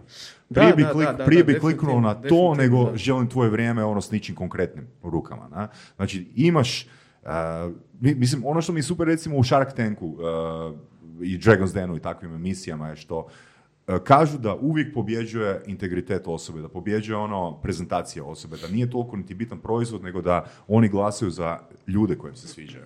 Da će od osobe izaći projekt kad tat koji će ono donijet, e, koji će donijeti plod. Znači, samim tim što si bio dio drugačijih da. krugova, samim tim što si ono izdvajao svoje vrijeme za drugačije stvari. Ajmo reći pod navodnicima, gurao si se u druge krugove, gurao, ono kao dobra stvar, gurao si se u druge krugove, sam si stvorio te prilike. Pa da, i tu bi se još nadovezao ono da definitivno da ono šta, šta je zapravo tu najbitnije si ti kao osoba, kao nije bitna Točno, tvrtka, to- nije bitan proizvod, nije bitno ništa. Čak ono, taj IP koji ti generiraš, ono, on nije e, toliko bitan i revolucionaran. Onda me često ljudi pitaju kao, "Jo, Albert, jesi ti bojiš da će tebe neko iskopirati? Ja im kažem, nije mi, uopće nije me briga, zato što ono, pod broj jedan, sve na svijetu će svatko iskopirati i mislim da ono, bez obzira na sve moguće copyright love i sve moguće patente i sve moguće stvari koje ti platiš različitim državnim zavodima za nešto, će te netko iskopirati, bilo to na jedan ili na drugi način. Ali mislim da jednostavno mene ne može netko toliko iskopirati da on meni time našteti. Jer gledaj, ako meni neko, neki proizvod ne uspije, ako me neko iskopira, ja ću napraviti nešto novo, znaš. Jednostavno bitno je da imaš taj nekakav mindset da, Da, da, stalno generiraš te ideje. I ono, to u cijelom priči, ono, mene kao... I, I ono što je interesantno, baš jedan dan sam čitao neki članak i Uh, zanimljivo ti je istraživanje da 70% startupa, uh, odnosno startupa ovi foundere ti skuže nakon ono, par godina da njihov IP inicijalni i ta zapravo cijela ideja i cijeli proizvod da uopće ništa ne znači. I sad ne kažem da, da ništa ne znači u smislu da ono je nebitan, nego da jednostavno ne presuđuje taj tvoja ideja i ta tvoja million dollar idea da, da ne presuđuje da li ćeš ti stvarno nešto napraviti, da li ćeš uspjeti na tržištu i da pače, mislim da ne postoji stvar poput ideje od milion dolara. Zato što ideja Da, da, da. je uvijek vrijedna nula. Ono što je tu bitno je uvijek egzekucija, način na koji će to. I to je sve bitno. I danas su ti ono, stvari poput patenata su toliko, toliko zapravo jako nebitne, jer sve je zapravo u toj egzekuciji, kako ćeš ti doći do svojeg target marketa, kako ćeš ti ljudima iskomunicirati taj proizvod, kako ćeš ti njega u konačnici lansirati na tržište i šta je najbitnije, hoće li on stvarno biti dobar proizvod kad stigne do ljudi. Sve ostalo je nebitno. To si super rekao. Mislim, mene dan danas e, kolege, mislim, naravno, naravno obitelji, roditelji i tako, pitaju, da, da, da, ono, ideš na neku konferenciju, pa ono, ne bojiš pričati o tome što radiš, ono, tipa, hoćete neku ukrasti ideju, hoćete, ne znam, što se rekao, kinezi iskopirati, ono, nema šanse. Svako ko dolazi na takvim konferencijama ima već svoju ideju. Ono, jedva čeka da ono, ju napravi ili da neko ulaže u njega ili tako nešto. Ono, šanse da neko, jel, nema smisla da neko sad krade Baš, ideje. baš fantastičan Tako, govor da. i meni je jedan, jedan komentar tu imam, a, e, znači ja bih rekao da se tu kod tebe svodi na bildanje samopouzdanja, jer treba imati stvarno hrabrosti a, imati 16-17 godina i reći ja zaslužujem biti, ne znam, u timu s Vorasom i ekipom. Na? Jel se slažemo oko toga? Jer ve- velim, Pa ono, da, da, znaš, mislim, ono, da, mislim, klinci da. pod navodnicima 15-16 godina nemaju takvo samopouzdanje. Gle, reći ono, e, gle, oni su face, kaj ja imam za raditi tamo, moram se još dokazivati, bla, bla. Kako si ti gradio svoje samopouzdanje? Ovoga, po kojim kriterijima si zaključio da, da već tada, u toj dobi, zaslužuješ biti, odnosno da ti je mjesto u takvom timu? Pa gledaj, da to je sad, da stavimo na stranu ono to sa hekatonom, da mislim to je definitivno dobar primjer, ali da, slažem se da je to, to je nekakav ono način razmišljanja zapravo i od prije, od samog početka ja sam, eh, kao nisam, nisam se bojao probati neke stvari, ono što zapravo jako puno općenito djece u onom školi to, eh, znaš, bojiš se, ne znam, ako znaš nešto, bojiš se dignuti ruku, ako znaš, Upravo to, da. ne znam, nešto više, bojiš se reći zato što misliš da ne želiš taj exposure, ne želiš tu pažnju, ono, i od nekog samog početka zapravo, ja sam tu nešto išao po nekim natjecajima raznim, iz tehničke kulture, iz ovog, iz onog, tu sam nešto i osvoje neko državno natjecanje i ono, recimo da zapravo ne, ne mogu se sjetiti ono, jel tu bio neki klik kada sam ja rekao ono da želim, želim nekako izlaziti iz te kutije, ali ono, od uvijek sam htio nešto više i nisam ono, ni- nisam uzimao tuđi feedback kao nešto ili tuđi nešto kad, kad na primjer, uh, kad si ti u školi, onda bilo šta šta kažeš, djeca će ti reći to ti je glupo, znaš. Mene to nije uopće nešto pretjerano zanimalo. I, Čemu to pripisuješ? Odgoju? Pa nisam siguran zapravo, to je dobro pitanje. Možda i odgoju čak da, pa nemam pojma. Mislim, gledaj, ja, ja od uvijek ono, Mislim, volim, meni super ja primjer- volim, volim neke nove stvari. Ali super mi primjer koji si dao, ono, ljude, klince, stvarno strah dizat ruku. Pa je, da, i to Da, je stvarno to velik i to je- problem. I ja to- ti mogu reći, i to je ve- na- najveći problem koji sam ja skužio, je što, mislim da, definitivno ja sam na neki način atipičan po tom pitanju, gdje u mojoj generaciji, na primjer, svi moji vršnjaci baš nisu pretjerano imali slične interese kao Mhm. ja. Ne kažem da su me ono gledali kao nekog frika i nešto, ono, da pače. Ono, ja sam dosta ovako socijalna osoba i to je nisam nikad imao problema sa uklapanjem, znaš, u neko društvo i to, ali ono, od uvijek, mogu se sjetiti da od malih nogu uvijek sam fundamentalno ima drugačije neka razmišljanja nego moji vršnjaci. U smislu Poput? da kao, evo, re- da ću ti na primjer uh, jedan razgovor koji sam imao s jednim frendom ovaj, u srednjoj školi, naš, u osnovnoj školi još ne razmišljaš o tome, kad dođeš u srednju školu onda počneš razmišljati o tome kao šta bi ti htio raditi nakon srednje škole i tako to. Imao sam ti hrpu frendova koji su mi rekli kao, pa gledaj, ja bih htio neki posao nabaviti, ono gdje ne trebam puno raditi, gdje ne trebam doma nositi ovaj posao, gdje bi došao do- u četiri doma i to je to, želim imati neki normalan život, Da. ne nešto pretjerano. Ja jednostavno tu nisam razmišljao kao ono, ne razumijem, kao zar stvarno ne želiš ništa više od toga, ne želiš nešto uh, veće, ne želiš ono živjeti za to što radiš, ne želiš imati nekakvu tu strast, znaš. I on sam rekao, ne, kao jednostavno ne želim to, znaš. I to mi je, to mi je bilo fascinantno, mi je to što, mislim, to je isto ok da neki tako žive, ali nisam to skroz razumio baš nikad. Dobro, je li bio A- itko u tvojoj okolini koji je rezonirao s tvojim a, mindsetom? Pa da, bilo je takve ekipe, ali ono, šta, šta, žao mi je što jako puno ljudi se tu pogubilo, znaš, jer um, nekako taj sustav i roditelji i sve to odostaje, pogotovo ovdje kod nas u regiji ovdje u, na Balkanu, ostaje taj nekakav mindset gdje roditelji djecu stalno e, štite od stvari. Svaki put kad želiš nešto napraviti što je imalo rizično, starci ti kažu nemoj to napraviti, odi rađe ovim ziheraškim, ne znam, odi zaposli se u državnoj upravi, odi na fakultet, odi ovo, nemoj devirati, znaš, svi se jako boje i svi jako štite djecu. I to je, na primjer, i meni bilo najveća tu prepreka gdje je ono, ja, na primjer, kad sam htio biznis pokrenut, svi su mi rekli, ti silu. Dakle, nije bilo ono, vrlo malo ljudi je bilo koji su rekli, svaka čast, to je super, ti ćeš imati nešto svoje, ti ćeš uživati u tom što radiš, to će ti biti super iskustvo, nego svi su u tome samo vidjeli rizik. I to je roditelji? apsurdno. Roditelji pogotovo. Mislim, gledaj, na jedan način, na jednu ruku roditelji, to im je posao Da. štićenje djece. A na drugu ruku ono što je, što razlikuje nas od, na primjer, ne znam, SAD-a i e, takve nekakve države je što e, nemamo tu nekakvu kulturu failanja gdje e, ljudi failanje vide kao nešto što je jako Wow. loše, jako wow i što ono, trebate klepiti po glavi kao nemoj to više nikad raditi. Ali ne vide zapravo to da proces učenja, njegov integralni dio je failanje. I nekak sam skužio da i, imao sam ono, mislim, kako bi ti rekao, svaka, svaka osoba ono, s kojom sam ja, na primjer, išao u školu je bila priča za sebe. Ono, svaka osoba je unikat, ne, ne mogu to ono, svrstati sve u jednu košaricu. Ali mogu reći da ono, jako puno ekipe za koje mislim da su super kreativni, da su super, ono, bi mogli napraviti jako dobre stvari u životu, nisu to napravili zbog toga što su se bojali što će im mama i tata reći, kuriš. I to ti je interesantno kad sam to zapravo vidio, kad je bilo najviše naglašeno, ti prolaziš kroz osnovnu školu, preskoš srednju školu, stalno ti se govori šta ti trebaš raditi. Trebaš napisati zadaću, trebaš napraviti to, trebaš napraviti to, trebaš napraviti to i nikad te se ne pita šta ti želiš napraviti. I šta se dogodi? Ti dođeš u četvrti razred srednje škole i tada te se prvi put u životu pita na koji ti fakultet želiš ići. I ljudi su zbunjeni. Ljudi ne znaju šta će. I ti bi se začudio koliko, s koliko ljudi sam ja pričao i pitao sam ih šta bi ti studirao. On je rekao pa evo idem ne znam tu na faks XY ja pitam zašto? Pa zato što moram nešto upisati. Da. I to je jako, jako tužno. Zbog toga što su to ono bili ljudi koji su toliko genijalni, koji su se toliko trudili, koji su završavali ono uz, ne znam, glavnu školu i još neke glazbene škole i svašta nešto, koji su završavali sve sa peticama i dođeš tada i shvatiš da ono te strasti nema. I ti mislim da je to ono, to je, to je pogubno, kužiš, gdje tebi nitko ne da da ti zapravo, nikad te se ne pita u tom školstvu šta ti želiš i šta tebe interesira, kužiš. Je to, to odluka pojedinica da ono, traži više? Pa Ili jednostavno te krugovi koji si dio usisaju? Pa mislim da je jedno kako drugo, kako, si, kak, se konkretno ti borio protiv, ne znam, takvih utjecaja okoline koji su, ajmo reći, koje te ne bi doveli do toga gdje si danas? Pa svakako, dosta je to teško pitanje, ono, sad treba bi se rezetirati. Si rekao, ne idem van, ne idem van, Jel to onaj dio, ono tipa, uh, nećemo misliti šta drugi misli, ali nema empatije prema njima, idem raditi svoju stvar i ono, što bude bit će. Pa možda malo na neki način nije, ali šta ja znam, dakle jednostavno nikad u životu nisam, uh, kako bi rekao, nisam, nisam baš ono pretjerano shvaćao, uh, uh, nisam srcu uzimao feedback od ljudi za koje nisam mario.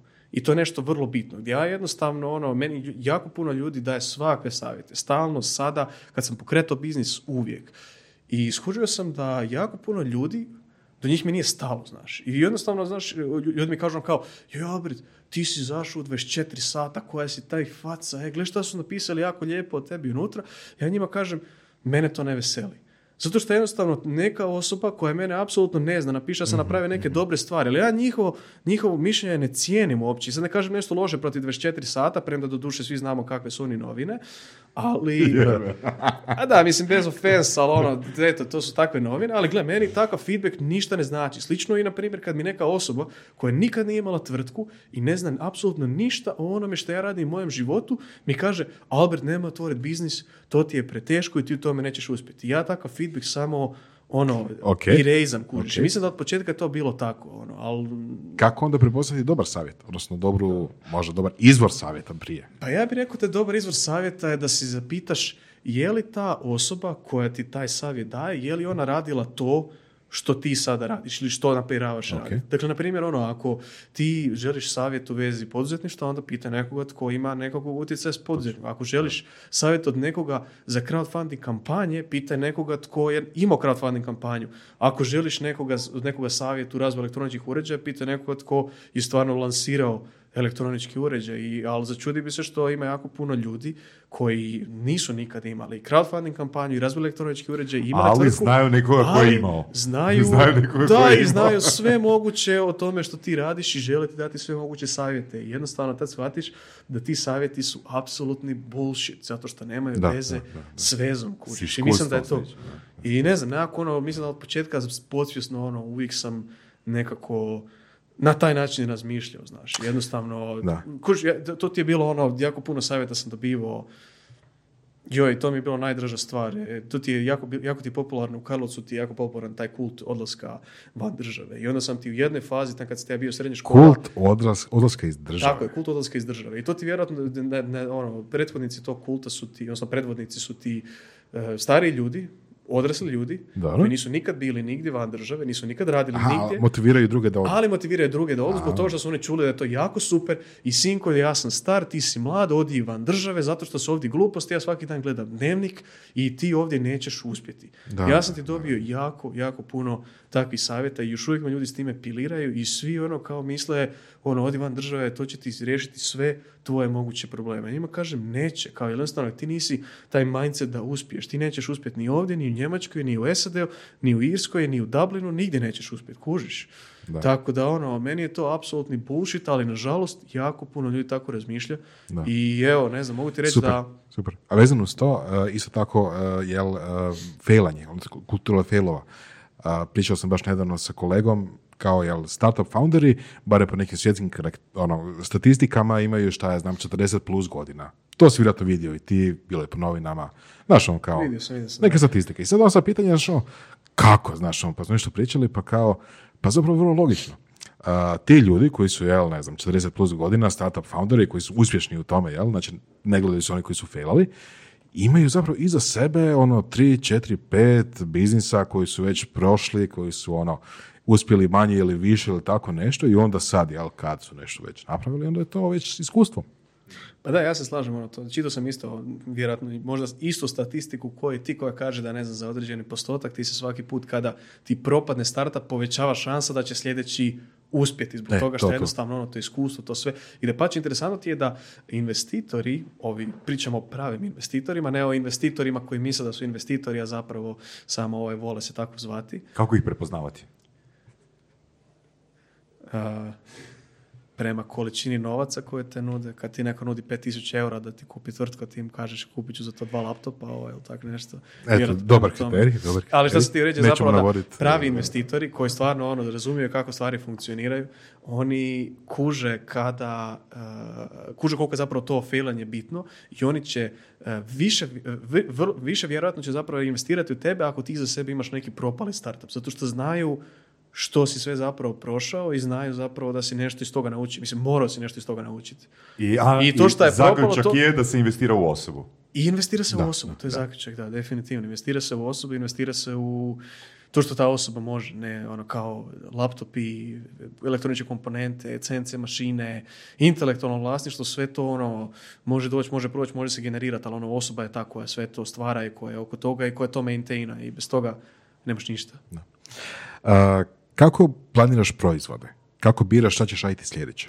Jo, to je jako, jako ovaj, teško pitanje, ovaj, iskreno još uvijek ni sam ne znam, ali rekao bi da si, e, pokušavam se staviti, dobro, ovo će zvučati dosta kliše, pokušavam se staviti u e, cipele svojih kupaca, pokušavam razmisliti o tome Ok, šta bi što ta da tražiš osoba- idealnog kupca?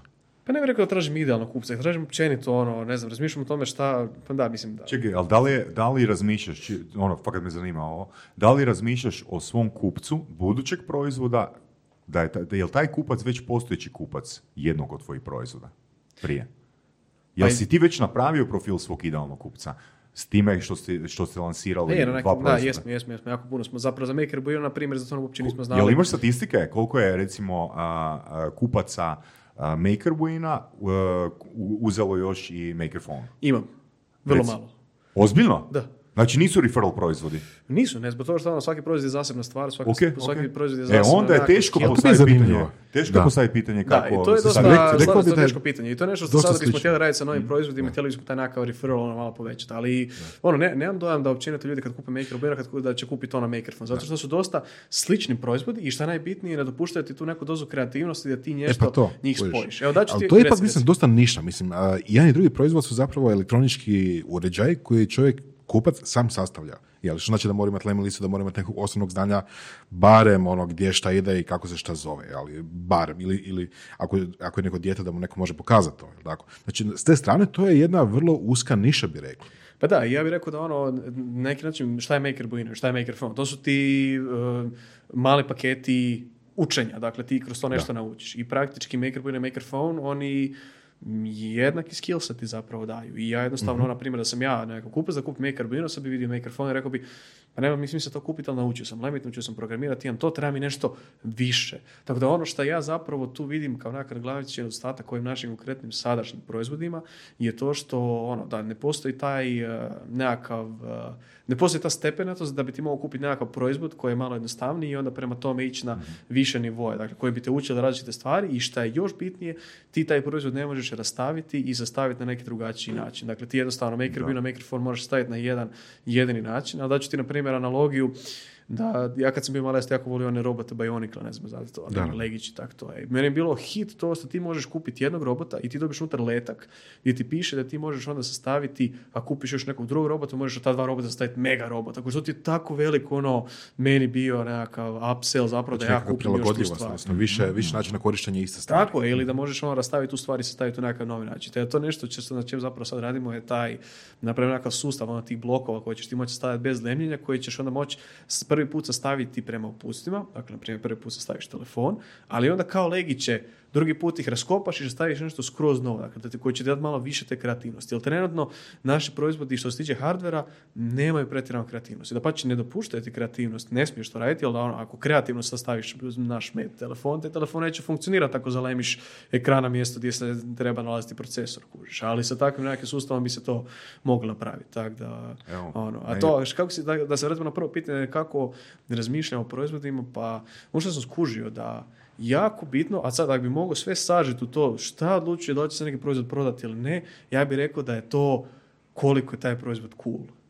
I sad dopusti da ti objasnim ovaj. Dakle, na primjer, netko će kupiti iPhone ne zbog toga što ima nekakav glas poseban, Gorilla Glass ili nešto, ili toliko kamere, ili ovu glupost ili nešto, nego zato što ima taj jedan mali cool feature koji je toj osobi vrlo, vrlo bitan, nego koji kaže, wow, to je baš cool gadget, ja bi to htio. Na primjer, Animoji. Dakle, Animoji, meni je to bila najveća glupost na svijetu, ali ja sam začudio koliko ljudi zapravo tu stvar vole i zašto su ljudi kupovali tu glup, taj iPhone zbog te gluposti. I to je nešto ono što ja pokušavam To je aplikacija. Šta? Ne znamo što je to. Ne su Aplikacija? stvari emoji, mislim, ne znam ja. Pa to su ti oni animirani emoji na iPhoneu što možeš s onim Ok, Face ID-em napraviti one gluposti. Wow, stvarno ste čovječe, stvarno ste Internet Explorer. Je, to, E, htio sam ti dati komentar. Htio sam ti dati komentar. Albert Gajšak, čovjek koji, na, koji donosi kutijice učenja. pa dosta dobro zapravo. Dobar ne? Dosta dobro naziv, da, slažem se. Ali mislim da bismo se ono, sa Hrvojem Bujasom trebali ovaj, možda iz fore ovaj, držati toga. Albert Gajšak. Čovjek koji je Hrvoju Bujasu uzeo zlatni pojas na ideja nokautu. I to sa nokautom u prvoj minuti. Ovaj, da. A, šalim se, ne, be- bez uvrede. Hrvoj, Hrvoj moj cool, cool friend, ovaj cool lik. Nemo se ljuti Hrvoje, sorry, ja znam šta je prošlo bilo. Ako bude problema, napravit ćemo sučeljavanje, bit će jel, Hrvoje protiv Alberta, A, mislim da to ne bi dobro prošlo. Zato ovaj, I pa kao, zavisi koliko proteina ja koji pojede. Da, a tako da ono, rekao bi da taj coolness faktor je tu jako bitan, da kad neko ono vidi taj proizvod da kaže wow, taj proizvod je stvarno cool, ja to želim i jednostavno taj, taj ono impuls, ono, ne, ne, ne znam uopće šta to uh, odlučuje, ali to definitivno nisu ni specifikacije, ni ono šta ti s tim proizvodom možeš, ni svašta nešto, nego ono tih nekakvih prvih par sekundi kad ti vidiš taj proizvod i kad kažeš wow, telefon koji sam sastavljaš, ja ću to kupiti. Dakle, želim taj faktor ono doći do njega. Mislim da je to jedina stvar koja je zapravo bitna i koja onda nekoga nagovori da on to kupi ili ne kupi. Sve ono ostalo je, znaš, nekakav šlag i zapravo trešnica na vrhu tog nekakvog mafina, ali ovo tu je zapravo najbitnije. Je se kad dobio kritiku da ružno izgleda, na primjer, taj telefon ili taj konzola ili nešto tog tipa? Pa jesam, ali zapravo mi ja bih rekao da izgleda drugačije. Ono, sada, i mi za to je jedina stvar koja je zapravo bitna. Ono, ali to što kaže neko da izgleda ružno, to je isto super. Zašto znači da izgleda drugačije? Zato što danas je fakat Ko- teško napraviti Go nešto... ugly Christmas, go ugly Christmas ovoga shirts. Jel? Fakat je teško napraviti nešto što je danas drugačije. Ono, gledaj današnje telefone, ono, svi su nekakvi crne oni sl- e, slebovi zapravo sa nekakvim ekranom i par tipkica i najveća inovacija što neko može napraviti je da stavi kameru naprijed ili nazad ili wow, telefon koji se preklapa, ajme, to se nikad nismo sjetili. Ono. Tako da mislim da danas u toj consumer electronics imaš jako zapravo malo tih nekakvih, e, za- zapravo sve je moguće napravljeno i jako ti je teško izmisliti nešto što će biti dobro, a bit će kreativno. I ono, hvala Bogu, pošto mi ne radimo neke proizvode koji su stvarno ono, trebaju upotrebljavati u kritičnim aplikacijama, mi si možemo malo dati maštu na volju i napraviti nešto što tako čudnovato ovaj izgleda i da, rekao bi da je to jako bitan ono, taj izgled, izgled proizvoda, da ga napraviš ono da malo je Da drugačije. opet izgleda cool. Albert, Da, jel, najbitnije je drugačije. Alberte, želim da razmisliš o ovom pitanju. Znači, spomenuli smo malo prije da je bilo gro ekipe iz osnovne škole, srednje škole koji su imali potencijal jednostavno taj drive ili strast, ono jednostavno nikad ne razviju. E sad, znači želim da zamisliš jednu osobu u prvom razredu osnovne škole za koju si vjerovao da je imala potencijal. I kad bi joj mogao u glavu ubaciti jedno uvjerenje, što treba vjerovati u sebi, što bi joj rekao? Znači jednostavno radiš copy-paste tog uvjerenja toj osobi u glavu. Pa ja bih rekao, nema slušati sve što ti starci kažu, zbog toga što ono, kao oni to pričaju s najvećom, najboljom namjerom, ali kao, samo da, da to... Čio, dosta teško pitanje. Jednu stvar Jednostavno bi bilo reći diži ruku kad god želiš. Pa da, mislim da bi to bio dosta dobro. Da, da, da zapravo to, to je dosta dobro. Da. Diži, diži ruku kad god želiš. Kao nemoj se, nemoj se sramiti reći ono što misliš. Ili nemoj ono, zajebi feedback. sramit- Zajebi feedback. Od ljudi koji nemaju iskustva. Tako je, da, da, ono kao i ne, nemoj kao, ne, nemoj razmišljati o tome šta će svi misliti, šta će misliti mama i tata, šta će misliti ona ekipa i nemoj se sramiti biti drugačiji zbog toga šta, nemoj se sramiti failat, ono, mislim da je to zapravo ključna stvar, nemoj se sramiti failati, nešto što najviše zakoči ljude u bilo čemu, ono, da ti ideš naučiti svirati gitaru ili da ideš naučiti eh, kako napraviti tvrtku, je to što se bojiš failanja. I ono, ne, nemoj se bojati faila, to stvarno nije toliko strašno i jako je bitno i jako puno ćeš puta failati još u životu i isto koji što ja hoću, isto što je, ko što je vi dečki hoćete, isto ko što ćete vi puno podcasta snimiti ova još na kojima mikrofoni neće raditi, tako to i svašta nešto. Mislim da ono, To je sve dio učenja. stvarno, to je ono integralni dio učenja i Ali, mislim da se ne, ne smiješ se toga bojati. Ono, evo, ja stvarno, nije ugodno, nije ugodno definitivno i ono, trebaš raditi na tome da failaš što manje, ali ako ćeš već failat, onda ono, nemoj se bojati toga, stvarno je potrebno. Alberte, fakat ti hvala, Voras, odličan gost, ono, super da si ga pozvao. S nama danas je bio Pa da, Albert Gajšak, čovjek, ko- čovjek Hvala koji vama je koštao a, Hrvoja Bujasa odlaska, skoro Vegas. odlaska u Las Vegas. Da, drago mi je to je jedina stvar ovaj, koju smo uspjeli izvući iz ovog tu cijelog podcasta. Da, to je ovaj, pozdrav... Čekaj, Hrvo je bio već na podcastu. je, je. A, je. I šta je trebam pogledati? Jesi mene spomenuo? A, mislim, je, ali u negativnom kontekstu. Ja, Je, ne, Ne, ne mogu možda je bilo prije. Pa ne, prije, Ne poslije, prije, ne, prije, prije, prije toga, Ne, ono, cool, stvar, evo, stvarno drago mi je da smo ono došli da mogu malo pričati s ekipom. Znači, ono što, što bi isto htio reći još na kraju, da ovakvi nekakvi eventi i podcastovi i takve stvari gdje ti ono otvoreno pričaš o tome, dosta ti dobro zapravo djeluje na psihu zbog toga što ono svaki dan Mhm. uh, stalno znaš ono, posao, posao, rad, rad, taskovi, e-mailovi, notificationi, whatsappovi, stvari, ono, i nekak ne uspiješ nikad doći sjest se i ovako, znaš, i e, ma- zapravo materializirati te svoja razmišljanja, izgovoriti ih na glas. Ono, dosta je, rekao bi da je ovo dosta terapeutsko iskustvo, ono, možda bi se trebali više, više, možda bi se trebali naplaćivati ovo ljudima, kao, znaš, uopće ne snimaš, Čekaj, ti- samo ti, ono, ti kao, nisi, ti dođeš nisi vidio fakturu na ulazu. Molim? Molim? Nisam OIB dao. Znači, ulaskom tu si potpisao i fakturu, i NDA, i ne znam, ono, tri bubrega se obično i tako. prepisao 10% tvrtke da je... Da. Tako je, ali stvarno, ono, hvala dečki, što ste pozvali. Evo, hvala bilo, bilo je cool. Hvala stvarno mi je drago što sam došao, ono, obožavam ovo što radim zbog toga što mogu doći na ovakve nekakve stvari i eto, snimete dalje. Kad dođe Tomislav, recite da sam ga jako puno nahvalio, znaš, treba ipak taj investor Može, može, relations, može, treba može. na tome paziti i Apsolutno. to. Mislim da će se. izaći prije što on dođe, tako da Aha, vidjet ćemo. ne uzete. Dobro, ajde, super, svaki čas, dečki. Evo, hvala vam, pa Super. ostanite strastveni. Thank you very much. Također. Slušali ste podcast Surove strasti. Ako vam se sviđa, lajkajte. Ako se slažete s gostom, komentirajte. Ili ako se ne slažete, Ako imate pitanja za ovog ili druge goste, pišite nam u komentarima. šarite nas prijateljima sa sljedećim interesima i čujemo se u sljedećoj epizodi.